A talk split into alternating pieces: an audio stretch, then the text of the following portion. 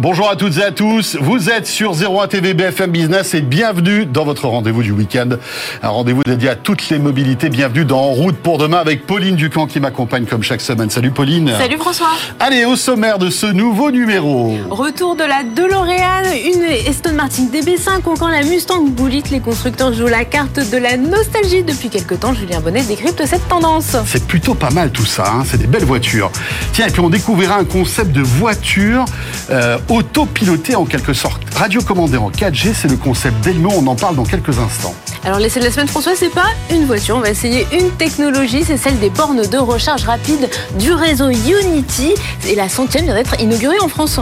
Et eh bien voilà, c'est Julien Bonnet encore une fois qui testera tout ça. Et puis imaginez un portique qui scanne votre voiture et qui vous dit si elle est abîmée ou pas. C'est Proof Station, une start-up française qui s'est spécialisée euh, dans ce concept. On recevra le cofondateur de euh, Proof Station tout à l'heure. Voilà, vous savez tout. Merci d'être là. Bienvenue dans En route pour demain.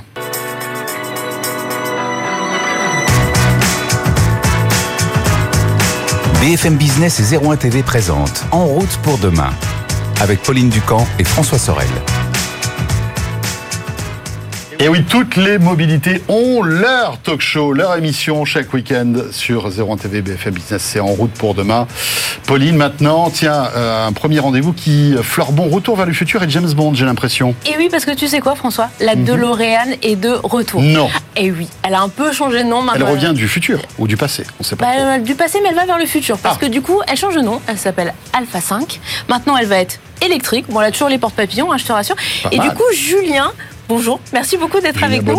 Bonjour Pauline, bonjour François. On est à fond dans la nostalgie là chez les constructeurs ces derniers temps. Bah oui, complètement. On exploite un peu ce filon. Hein. On voit en ce moment euh, les années 80 qui reviennent vachement à la mode, les années 90 aussi. Retour vers le futur, bah, ça a commencé en 85, donc on est pile dans cette euh, période un peu nostalgique. Et donc, euh, bah, pour rappel, justement, c'était la, la, DeLorean. Hein. Donc, finalement, son nom officiel, c'est la DMC-12. Mais finalement, comme il y a eu un seul modèle produit par DeLorean, on dit souvent la DeLorean pour désigner ce modèle. Donc, la star, bien sûr, de cette saga cinématographique. Donc, l'idée, c'est vraiment de reprendre un peu ce qui avait fait le succès hein, de ce modèle, le côté atypique, bien sûr converti à l'ossos électrique. Donc euh, finalement, DeLorean, c'était une marque euh, qui est passée un peu en coup de vent comme ça dans l'histoire, parce qu'elle est fondée par un Américain, John DeLorean, en 1975, et, c'est un puzzle industriel assez original, c'est-à-dire que lui, il est américain, c'est un ancien General Motors. La voiture, elle repose, elle repose sur la base d'une Lotus Esprit, euh, donc britannique. on retrouve à l'intérieur un moteur V6 Peugeot, Renault, Volvo, et le site de production est trouvé en Irlande du Nord. Donc tout ça, c'était euh, un puzzle assez étrange et ça n'a pas très bien marché. En fait, la production a démarré en 81, euh, elle s'est arrêtée en 83 et on compte à peu près 9000 unités, unités produites. Donc aujourd'hui, c'est un véhicule euh, oui, qui doit avoir la valeur, hein. voilà, euh, collector. Qui monte, la cote, elle, monte vraiment grandement avec voilà des, modèles qui sont en bon état, qui aujourd'hui valent commencent à valoir un petit peu d'argent. et donc, on pourrait dire que c'est la fin de l'histoire, mais pas vraiment parce que finalement, avec le, le succès entretenu bah, par le film, à partir de 95, il y a un, un ingénieur britannique qui était exilé euh, justement aux États-Unis pour euh, entretenir euh, des, des MC12 bah, qui ressuscite un peu la marque. Alors justement pour restaurer le parc existant, l'entretenir et il va aussi se mettre à produire des répliques en 2017. Mais là avec la nouvelle DeLorean, on arrive vraiment à la renaissance de la marque. Enfin, j'ai envie de dire le deuxième modèle, pratiquement 30 ans après l'arrêt de la, de la le production. Le vrai retour ce coup-ci. Le vrai retour, voilà, on peut le dire comme ça. Et donc, euh, bah, finalement, quand on voit les, les, les, images, euh, on peut se dire que le concept, euh, bah, il est futuriste, mais euh, finalement, je trouve qu'il ressemble pas mal à des concepts électriques qu'on qu'on voit ces derniers temps, hein, une forme aérodynamique assez profilée. Euh, on n'a bien sûr pas le convecteur temporel à l'intérieur qui permettait à Martin McFly de voyager à travers le temps. on a un design très épuré, et le petit regret, c'est aussi qu'on peut pas avoir l'option carrosserie en acier inoxydable, qui était quand même une des particularités de la DMC12, qui fait qu'aujourd'hui, elle est toujours avec cette petite caractéristique de, couleur bien particulière.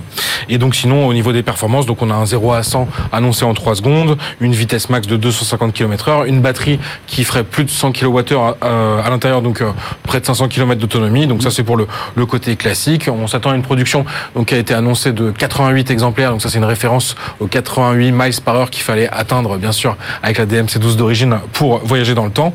Et donc la production elle devrait démarrer en 2024. Et pour la suite, l'entreprise elle évoque une berline de plus petite taille, toujours en électrique, mais aussi un SUV hydrogène et de manière plus originale, et là retour vers le passé, un coupé sport avec à l'intérieur un moteur V8 donc bien thermique.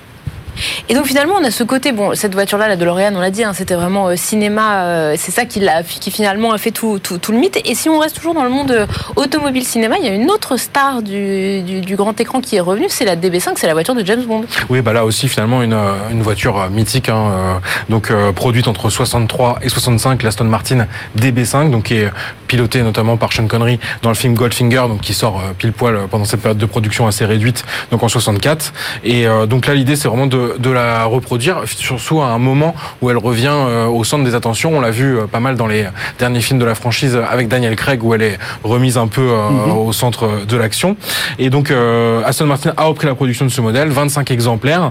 Et la petite particularité, c'est qu'on retrouve notamment les gadgets qui ont été placés à l'intérieur. Donc, notamment la plaque d'immatriculation tournante pour un peu semer les esprits. Ouais, pratique. Avec, pour, pratique pour les radar.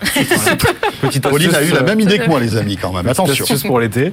Voilà, petite euh, astuce pour l'été. Un diffuseur de fumée ou encore un bouclier arrière blindé au cas où on nous tire dessus, c'est ça, ça peut toujours, servir, pratique. Hein. Et pour assurer, bien sûr, les mitraillettes à l'avant, elles sont factices. Hein, c'est juste des petites ampoules ah. qui clignotent. On n'a pas besoin de, de, on va pas vraiment pouvoir tirer sur euh, sur ses opposants sur la route.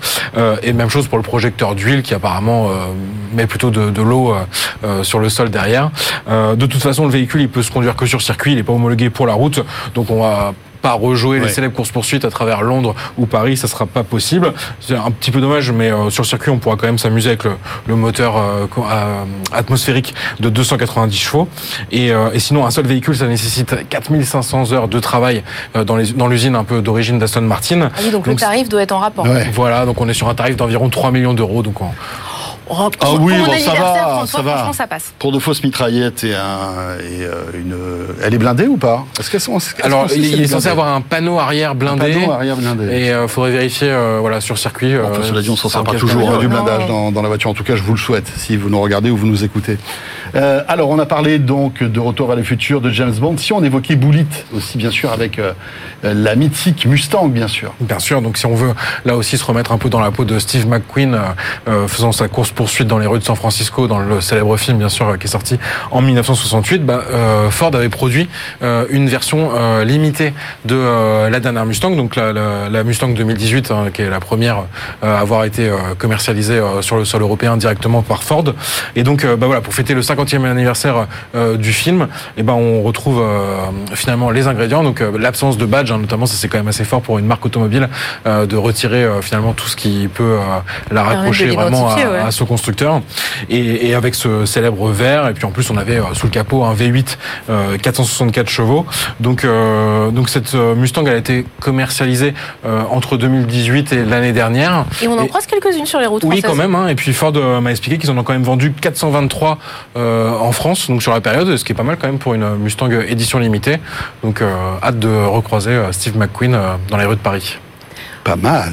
Et ce côté nostalgie, c'est vrai qu'on ça irrigue même maintenant vers les constructeurs généralistes, puisqu'on pense François à la Fiat 500 ou la future R5 qui vont revenir. C'est vraiment une tendance de fond de l'automobile. Merci beaucoup, Julien Bonnet. Julien.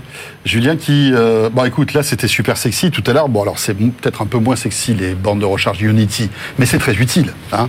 Et pour recharger la DeLorean, ce sera pratique. voilà, on se retrouvera avec le test de ces bornes euh, dont beaucoup de monde parle. Et euh, tout de suite, on accueille notre premier invité. BFM Business et 01 TV présente En route pour demain, l'invité. Et focus maintenant sur une société estonienne, Pauline. Il s'agit de Elmo qu'on va découvrir dans En route pour demain. Absolument, et nous recevons la directrice France, Christina Calda. Bonjour. Bonjour. Merci beaucoup d'être avec nous. Alors, Elmo, est-ce que vous pouvez nous présenter déjà un petit peu la société Parce que c'est un nom qu'on ne connaît pas vraiment mhm. en France. J'imagine, effectivement. Merci de me recevoir tout d'abord. Alors, Elmos, c'est avant tout euh, une société d'autopartage de véhicules électriques. Euh, ce qu'il faut savoir, c'est que nous avons lancé ce service il y a 9 ans en Estonie et euh, nous étions en fait l'un des premiers sur ce créneau dans le monde. depuis un an, nous livrons les véhicules à nos clients euh, puisqu'on sait très bien que l'un des freins à l'autopartage, eh bien, c'est le fait que le client soit obligé d'aller chercher le véhicule, par exemple, euh, un point de stationnement euh, d'autopartage, en fait. ce qui rend en fait le service moins confortable. Et alors vous, vous livrez la voiture directement au client. Au client. Si le client le souhaite, devant sa porte. ça, c'est l'autopartage de luxe. Oui, t'es pas obligé de traverser tout Paris pour aller la chercher. Ça, c'est plutôt pas mal. Exactement. Jusqu'ici, c'est assez classique. Mais c'est là où justement vous allez introduire une innovation, c'est que maintenant la voiture va venir jusqu'à nous, mais elle va venir sans chauffeur. Tout à fait. Waouh euh, Effectivement, en fait, pour, euh, on s'est rendu compte que pour euh, optimiser le processus, nous avons développé une technologie qui s'appuie sur en fait une voiture télécommandée. Ce qui veut dire quoi concrètement? Ça veut dire que vous, en tant qu'usager, vous allez en fait commander votre véhicule à partir de votre application assez classiquement. Euh, effectivement, donc plutôt que d'aller jusqu'à la voiture, la voiture vient à vous, à l'heure commandée, euh, sans chauffeur physique dans la voiture. Euh, et la voiture, elle, conduit toute seule en fait. Elle ne conduit pas toute seule. Elle est bien conduite par une personne physique, par un opérateur qui, est à distance, qui est notre effectivement notre téléopérateur, qui se trouve dans nos locaux et qui conduit cette voiture à distance à partir d'un poste de contrôle qui est équipé d'un volant, de pédales et d'un grand écran qui lui permet d'avoir ben, la vision, exactement la même vision que dans une voiture euh, classique. Et du coup, dans la voiture, il y a quoi comme technologie pour, que, pour que justement le, téléopérateur puisse la piloter avec ce, ce, kit un peu jeu vidéo quand même, le volant euh, à son bureau, ça fait très jeu vidéo. Exactement, ça fait un peu jeu vidéo. Euh, alors la technologie passe par la 4G tout simplement. Euh, et pour schématiser, j'ai envie de dire que c'est euh, deux ordinateurs qui se parlent. Alors il y a un ordinateur en fait qui se trouve au niveau du poste de contrôle, là où se trouve le conducteur, et l'autre se trouve en fait dans la voiture. Donc euh, nous, ce que nous avons fait, c'est que tout simplement, on a pris des voitures électriques classiques de type Nissan Leaf, Renault Zoé. Mhm. Nous n'avons rien modifié à la mécanique de la voiture, mais nous avons simplement intégré en fait euh, on va dire, cet euh, ordinateur ou ce, poste de, commande à, euh, à, la voiture. Qui lui-même est connecté en 4G qui est connecté. En fait, les deux systèmes sont connectés effectivement entre eux euh, par la 4G. Euh, le, le, on va dire le, l'équipement qui est dans la voiture euh, est ensuite relié bah, par des câbles euh, au volant, mhm. aux, accélérateurs, aux, freins, etc., etc. qui donnent des impulsions en fait électriques. Euh, dès que le conducteur au poste de contrôle euh, bah, tournera le volant ou touchera l'accélérateur, etc. Mais alors attendez, vous en êtes tout dans, cette euh, annonce? Parce que c'est très innovant. Hein. je crois que c'est la première fois qu'on qu'on va pouvoir voilà, assister au pilotage à distance d'un véhicule. Vous en êtes où?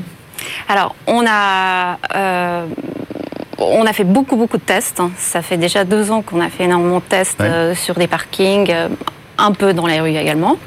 Euh, en Estonie, on va lancer le service euh, réellement euh, d'ici quelques semaines, au cours du mois de juin.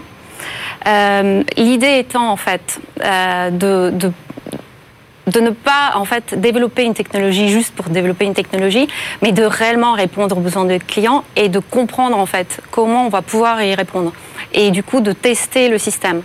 Dans un premier temps, la version bêta euh, donc on va appeler ça comme ça, on aura un conducteur physique, ce qu'on appelle un conducteur de sécurité en fait, dans la voiture, qui en cas de problème pourra tout de suite prendre la main euh, sur la voiture. Mais euh, la plupart du temps, l'idée étant que effectivement la voiture est quand même conduite par l'opérateur. Une fois qu'on aura assez euh, de données et qu'on sera sûr de notre service, eh bien on pourra vraiment amener en Estonie donc les véhicules sans conducteur à nos clients. Et, vous avez déjà un calendrier? Ça pourrait être lancé quand? De manière, on va dire, réelle? Euh, de manière réelle, en fait, moi j'ai envie de dire que finalement, là, avec ce conducteur de sécurité, c'est déjà dans des conditions assez réelles. Euh, potentiellement, euh, un mois plus tard, on pourra euh, se passer du conducteur si on est bien sûr du, en fait, de la sécurité. Euh, Et alors, quand je suis dans ce concept d'autopartage, à partir du moment où je récupère le véhicule, où je monte dedans, c'est moi qui reprends la main. Tout à fait. L'opérateur se déconnecte. Tout à fait. C'est ça? Tout à fait. Donc, il n'y a pas de crainte à avoir de ce point de vue-là. Euh, c'est effectivement comme le. Une fois que vous, vous, vous asseyez dans la voiture, une fois que vous, vous, prenez en fait la main sur la voiture, comme pour une voiture de location euh, classique hein, où euh, vous allez faire vos courses chez Ikea, vous allez dans une jardinerie, vous en faites ce que vous voulez. Et ensuite, vous allez laisser un point quelconque de la ville finalement euh, et l'opérateur prendra la main dès le moment où vous signalez que vous allez euh, laisser la voiture, et, euh, ce qui résout aussi les problèmes de, stationnement. Notamment. Et alors en termes de légalité, parce que ça a quand même une voiture qui est la moitié du mhm. temps ou de temps en temps 100% mhm. autonome, même si elle est, il y a un opérateur qui la conduit, mais il est à distance. C'est quoi le cadre légal pour opérer ce type de mhm. véhicule? Alors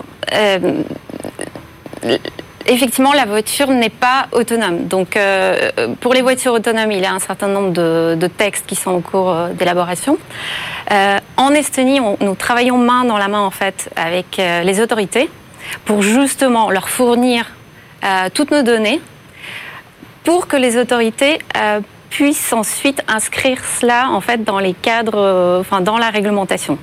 Euh, donc, vous développez la technologie et on développe la réglementation en même temps. Je pense que c'est, ça va être le cas dans beaucoup de pays finalement, euh, puisque les législateurs en fait euh, ne vont pas en fait écrire des textes à partir de, de rien, mais au contraire à partir d'un certain nombre de données qu'ils vont mmh. pouvoir analyser et ensuite établir les critères que nous on va devoir remplir. Voilà quelque chose d'innovant. Euh, merci beaucoup pour euh, cette présentation. Donc, ça s'appelle Elmo. Merci beaucoup, Christina Calda. Rappelons que vous êtes directrice France d'Elmo. Il est temps maintenant, euh, Pauline, de retrouver notre essai de cette semaine. Absolument. Et on n'essaie pas un véhicule cette semaine. On va essayer une technologie, celle des bornes de recharge. C'est Julien Bonnet qui a testé le réseau Unity qui vient de déployer sa centième borne dans l'Hexagone. BFM Business et 01 TV présente En route pour demain l'essai. Unity inaugure sa centième station de recharge en France, donc un cap symbolique pour cette entreprise qui est en fait une co-entreprise détenue par plusieurs constructeurs, donc des constructeurs allemands, donc notamment le groupe Volkswagen, BMW ou encore Mercedes, mais on retrouve également des marques comme Hyundai Kia ou Ford. Dans ce contexte, Unity va poursuivre son développement au cours des prochaines années. On en parle tout de suite avec Brieux de Tonquédec, directeur du déploiement France pour Unity. Avec l'ouverture de cette centième station aujourd'hui, euh, nous sommes heureux de, prendre une position de leadership sur le marché français. Et cette position, nous n'allons pas en rester là parce que nous avons l'ambition de doubler euh, la taille de notre réseau d'ici 2025. Nous allons doubler la taille de notre réseau en créant 80 stations supplémentaires et en augmentant la taille de ces stations de 6 emplacements de recharge à 12 emplacements en moyenne. Parmi les marques partenaires de Unity, on retrouve notamment Ford avec des avantages non négligeables pour les clients de ces marques. C'est ce que nous explique Louis-Carl Vignon, président de Ford France. Là où euh, auparavant le point de friction essentiel pour l'achat d'un véhicule électrique était l'autonomie de ce même véhicule électrique. Aujourd'hui, le point euh, de friction numéro un, c'est la recharge. Et euh, quand on voit quand et comment les gens rechargent, donc l'essentiel se fait évidemment à domicile, sur le lieu de travail, et après reste la problématique de la recharge longue distance. Et c'est ce qui a fait que Ford a décidé donc euh, d'être un des membres, d'investir dans Unity, d'en être un membre fondateur, pour justement favoriser cette recharge longue distance. Vous savez que la liberté de mouvement est quelque chose qui est cher à Ford, à Henry Ford, euh, depuis la création. Et donc le fait de permettre à nos clients d'utiliser leur véhicule électrique également lorsqu'ils partent en vacances, mais de ne pas restreindre l'usage du véhicule électrique à la seule ville, ce qui est très souvent jusqu'à présent euh, le cas, était important. Donc à la clé, pour les clients de ces marques, des tarifs préférentiels pour se charger donc sur des bornes ultra rapides qui vont servir pour les trajets longs sur autoroute notamment. Je vais vous donner un exemple qui est un exemple tout personnel. Voilà, sur un euh, euh, Paris-Bayonne avec une Mustang Mach-E. donc il faut s'arrêter deux fois pour recharger et peut-être une troisième si vous voulez avoir de l'électricité à, à, destination, mais vous arrivez à un coût sur la, distance d'à peu près 30 euros en recharge sur le réseau Unity, donc ce qui est vraiment euh, rien si on compare à ce que ça peut coûter avec euh, de l'électricité normale. Et puis on a appris aujourd'hui la bonne nouvelle, qui est que les tarifs Unity vont évoluer au 1er juillet, puisque jusqu'à présent, en relation avec la réglementation française, ils étaient en tarification à la minute. Là, on va s'uniformiser au reste de l'Europe en passant en tarification au kilowattheure. Et l'autre bonne nouvelle, c'est que du coup, en plus, le prix au kilowattheure baisse par rapport à ce qu'il est aujourd'hui. Et dans l'exemple qui a été sur un plein de 30 euros, donc ça correspond à peu près au chiffre dont je vous parlais, on arrive à économiser 4-5 euros, euh, donc ce qui fait une économie toujours substantielle. C'est bon à prendre par les temps qui courent. Ce réseau de bornes de recharge dit public, bah, il se densifie aujourd'hui pour faire face à la hausse des ventes de voitures 100% électriques. Et on rappelle que la France a l'objectif de ne vendre plus que des voitures neuves zéro émission à horizon 2035. On avait un objectif de 100 000 points de recharge publique à fin 2021. Bon, ça a été manqué. Aujourd'hui, on est plutôt autour de 60 000, mais c'est en amélioration et il y a un fort investissement qui est fait, notamment sur le réseau autoroutier. D'ici la fin 2022, la totalité des aires de service, donc un peu plus de 400 en France, doivent être équipées de bandes de recharge. BFM Business et 01 TV présente En route pour demain, en région. Alors en région, on part tout de suite à Lyon. On va parler d'une start-up qui permet en fait de mieux rentabiliser l'entretien puis la revente aussi de, de, véhicules de sa flotte quand on est un professionnel. C'est ProofStation. Cédric Bernard, bonjour. Bonjour. Vous êtes cofondateur et président de ProofStation. Et alors vous, vous proposez en fait un tunnel intelligent qui va scanner la voiture et qui va permettre de savoir s'il y a des défauts, des soucis dessus, des petits dégâts. Oui, tout à fait. Euh, donc, euh, on produit un scanner automobile en fait high-tech qui permet en fait en l'espace de 3 secondes de venir scanner votre véhicule. Donc, c'est un équipement qu'on va vendre aux constructeurs automobiles, aux usines, euh, aux logisticiens, aux garagistes, donc concessionnaires, réseaux réparateurs, et également maintenant aux loueurs de véhicules, notamment pour les aéroports où il y a beaucoup de locations qui vont se faire. Ça, c'est super pratique. Comment ça marche en fait? Donc, il y a une arche. On le voit sur les images si vous êtes avec nous à la télé. Hein, et donc, le véhicule traverse cette arche, rentre dedans et, et, passe dedans en fait. Donc quelqu'un pilote là, comment ça se passe? Tout à fait en fait. En conduisant votre véhicule, vous, vous allez passer en fait en roulant dans le scanner ouais. et nous on va venir capter en fait l'ensemble du véhicule. Donc c'est des photos qu'on vient prendre en fait du véhicule en l'espace de 3 secondes et derrière l'intelligence artificielle qu'on a développée spécifiquement -hmm. pour euh, analyser les dommages présents sur votre voiture vient agir pour pouvoir vous sortir à la fin ce qu'on appelle un rapport d'inspection, un état général de votre véhicule. À savoir qu'on va aussi bientôt déployer maintenant euh, des scanners automobiles aussi auprès des clients particuliers puisqu'on a vendu l'équipement professionnel et maintenant on va euh, déployer tout un réseau euh, sur les parkings de grande surface qui sera disponible pour les particuliers pour leur offrir un tas de services euh, pour la, auprès des professionnels de l'automobile. Et alors comment vous avez développé ces algorithmes? Parce qu'il faut reconnaître si c'est un impact, si c'est une rayure, s'il y a si c'est une salissure, si c'est juste une, oui, une tâche, euh, quelque chose. Comment comment vous avez développé ça? Bah, Tout à fait. Alors aujourd'hui en fait on a commercialisé plus de 130 euh, scanners là, donc euh, en, on est à peu près dans 13 pays européens et en fait chaque voiture, chaque inspection vient alimenter en fait une IA, un cerveau général qui profite à l'ensemble du réseau. Donc chaque voiture, on vient forcément détecter un tas de dommages présents sur ce véhicule-là et on alimente au fur et à mesure l'intelligence artificielle pour détecter et augmenter, euh, augmenter la qualité de détection sur l'ensemble du parc euh, de scanners. Aujourd'hui, quel est le taux de réussite que vous avez euh, avec, avec votre concept? Alors, on est proche de, on va dire, 90% des dommages qui vont se trouver mmh. euh, sur l'ensemble du de, de votre véhicule aujourd'hui quand vous passez à l'intérieur. Et comment, vous, et comment vous gagnez de l'argent? C'est en louant le tunnel? C'est en sur chaque rapport, sur chaque voiture, vous touchez une commission? Comment Quel est votre business Alors model? oui, on loue le matériel directement en fait aux professionnels de l'automobile et euh, effectivement donc c'est c'est comme la vente d'une voiture en fait. Hein. On le vend, on le enfin on le vend plus, on le loue. Euh, mmh. Entretien garantie compris pendant une durée de 48 euh, de 4 à 5 ans en fait. Vous dites tout à l'heure que en fait c'est simplement euh, un appareil photo qui va prendre plusieurs photos euh, de la voiture en question. Il n'y a que des appareils photo, il n'y a pas d'autres capteurs dans ce système? Alors c'est de l'optique et on a intégré l'année dernière, donc on a fait un partenariat avec la Michelin, euh, dans lequel en fait oui. on a euh, intégré une technologie Michelin pour arriver à détecter avec un système pour le coup aveugle, qui est magnétique, l'usure de vos pneumatiques et les besoins de géométrie aussi sur vos pneumatiques, qui permet vraiment d'avoir finalement inspecté 100% de votre véhicule. Mais pas le dessous en revanche Alors, on n'a pas encore euh, fait le sous-bassement. Pour l'instant, on attend que le parc électrique soit un peu plus important. Ça va être ça notamment qui va être important avec l'arrivée l'électrification du parc, de pouvoir checker la batterie qui est présente sous le véhicule. On a eu euh, un peu de demande, mais pour l'instant, c'est vrai qu'on ne remplace pas le pont élévateur chez les garagistes. D'accord. Alors, on sait qu'il y a un marché de l'occasion hein, qui se professionnalise de plus en plus. On voit ces sociétés, euh, je ne citerai pas non, mais qui remettent en état des véhicules, qui les revendent. Euh, ça, c'est un business dans lequel vous pourriez aller, soit pour vendre des tunnels, soit même peut-être vous-même pour faire l'analyse et puis revendre les voitures derrière Alors on y est déjà. Euh, donc on est déjà donc, dans des, ce qu'on appelle des usines de reconditionnement mm -hmm. en fait, automobile où en fait on est le point d'entrée, c'est-à-dire l'étape de diagnostic automobile pour savoir quelle est la réparation qu'on va faire sur le véhicule en fonction de son âge, de son kilométrage ou de son année au sein de l'usine de reconditionnement. Et tout à fait. Vous dites, vous avez dit tout à l'heure que vous développez une, en fait, un service aussi pour les particuliers. Oui. Mais à quoi ça sert pour un particulier de faire scanner son véhicule? Avant de la vendre, par exemple? Oui, tout à fait. En fait, maintenant qu'on a fiabilisé l'outil, la technologie avec les professionnels de Mhm. l'automobile qui viennent utiliser quotidiennement en fait nos outils, on va euh, donc déployer nous-mêmes en fait un parc de scanners euh, donc sur des euh, centres commerciaux, des parkings de centres commerciaux Ouais. où pour le but en tant que particulier, quand vous allez passer dans le scanner, le premier service que vous pourrez avoir en fait, c'est de pouvoir revendre votre véhicule directement en passant dans le scanner. C'est-à-dire qu'une fois qu'on nous on a réalisé l'inspection, on a, il est très facile pour nous auprès de nos partenaires d'obtenir un prix d'achat ferme de votre véhicule et donc de pouvoir le revendre finalement en quelques minutes, euh, qui est un des premiers services qui sera disponible dans ce réseau, avec un, tout autre- un, un tas d'autres services qui vont arriver derrière, bien sûr. Et combien ça va me coûter de passer ma voiture euh, pour euh, plus tard la revendre? Alors pour vous, bien sûr, c'est gratuit. D'accord. Euh, L'idée, en fait, si vous voulez, c'est que en tant que particulier, quand vous passez, Mmh. vous avez l'état général gratuitement de votre véhicule.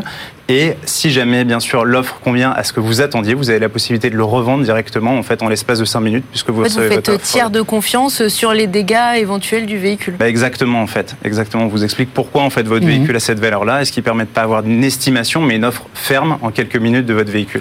Il y a tout un marché possible avec les expertises d'assurance, etc. Non, j'imagine que vous y travaillez aussi. Ouais, bien sûr, bien sûr. On est en lien avec des sociétés donc Mhm. euh, d'expertise euh, qui euh, sont mandatées par les assureurs également, Euh, et donc bien sûr qu'on est également sur sur ce réseau-là. Merci beaucoup Cédric. Merci Cédric à vous. Bernard, donc cofondateur de ProofStation pour terminer. C'est en route pour demain. Absolument, et on se retrouve la semaine prochaine. Merci à tous de nous avoir suivis. Et la semaine prochaine, nous serons à Vivatech. Vivatech. Et oui, ce grand salon où toutes les mobilités seront représentées. Et beaucoup de nouveautés technologiques. Portez-vous bien à la semaine prochaine. En route pour demain, l'innovation de la mobilité sous toutes ses formes.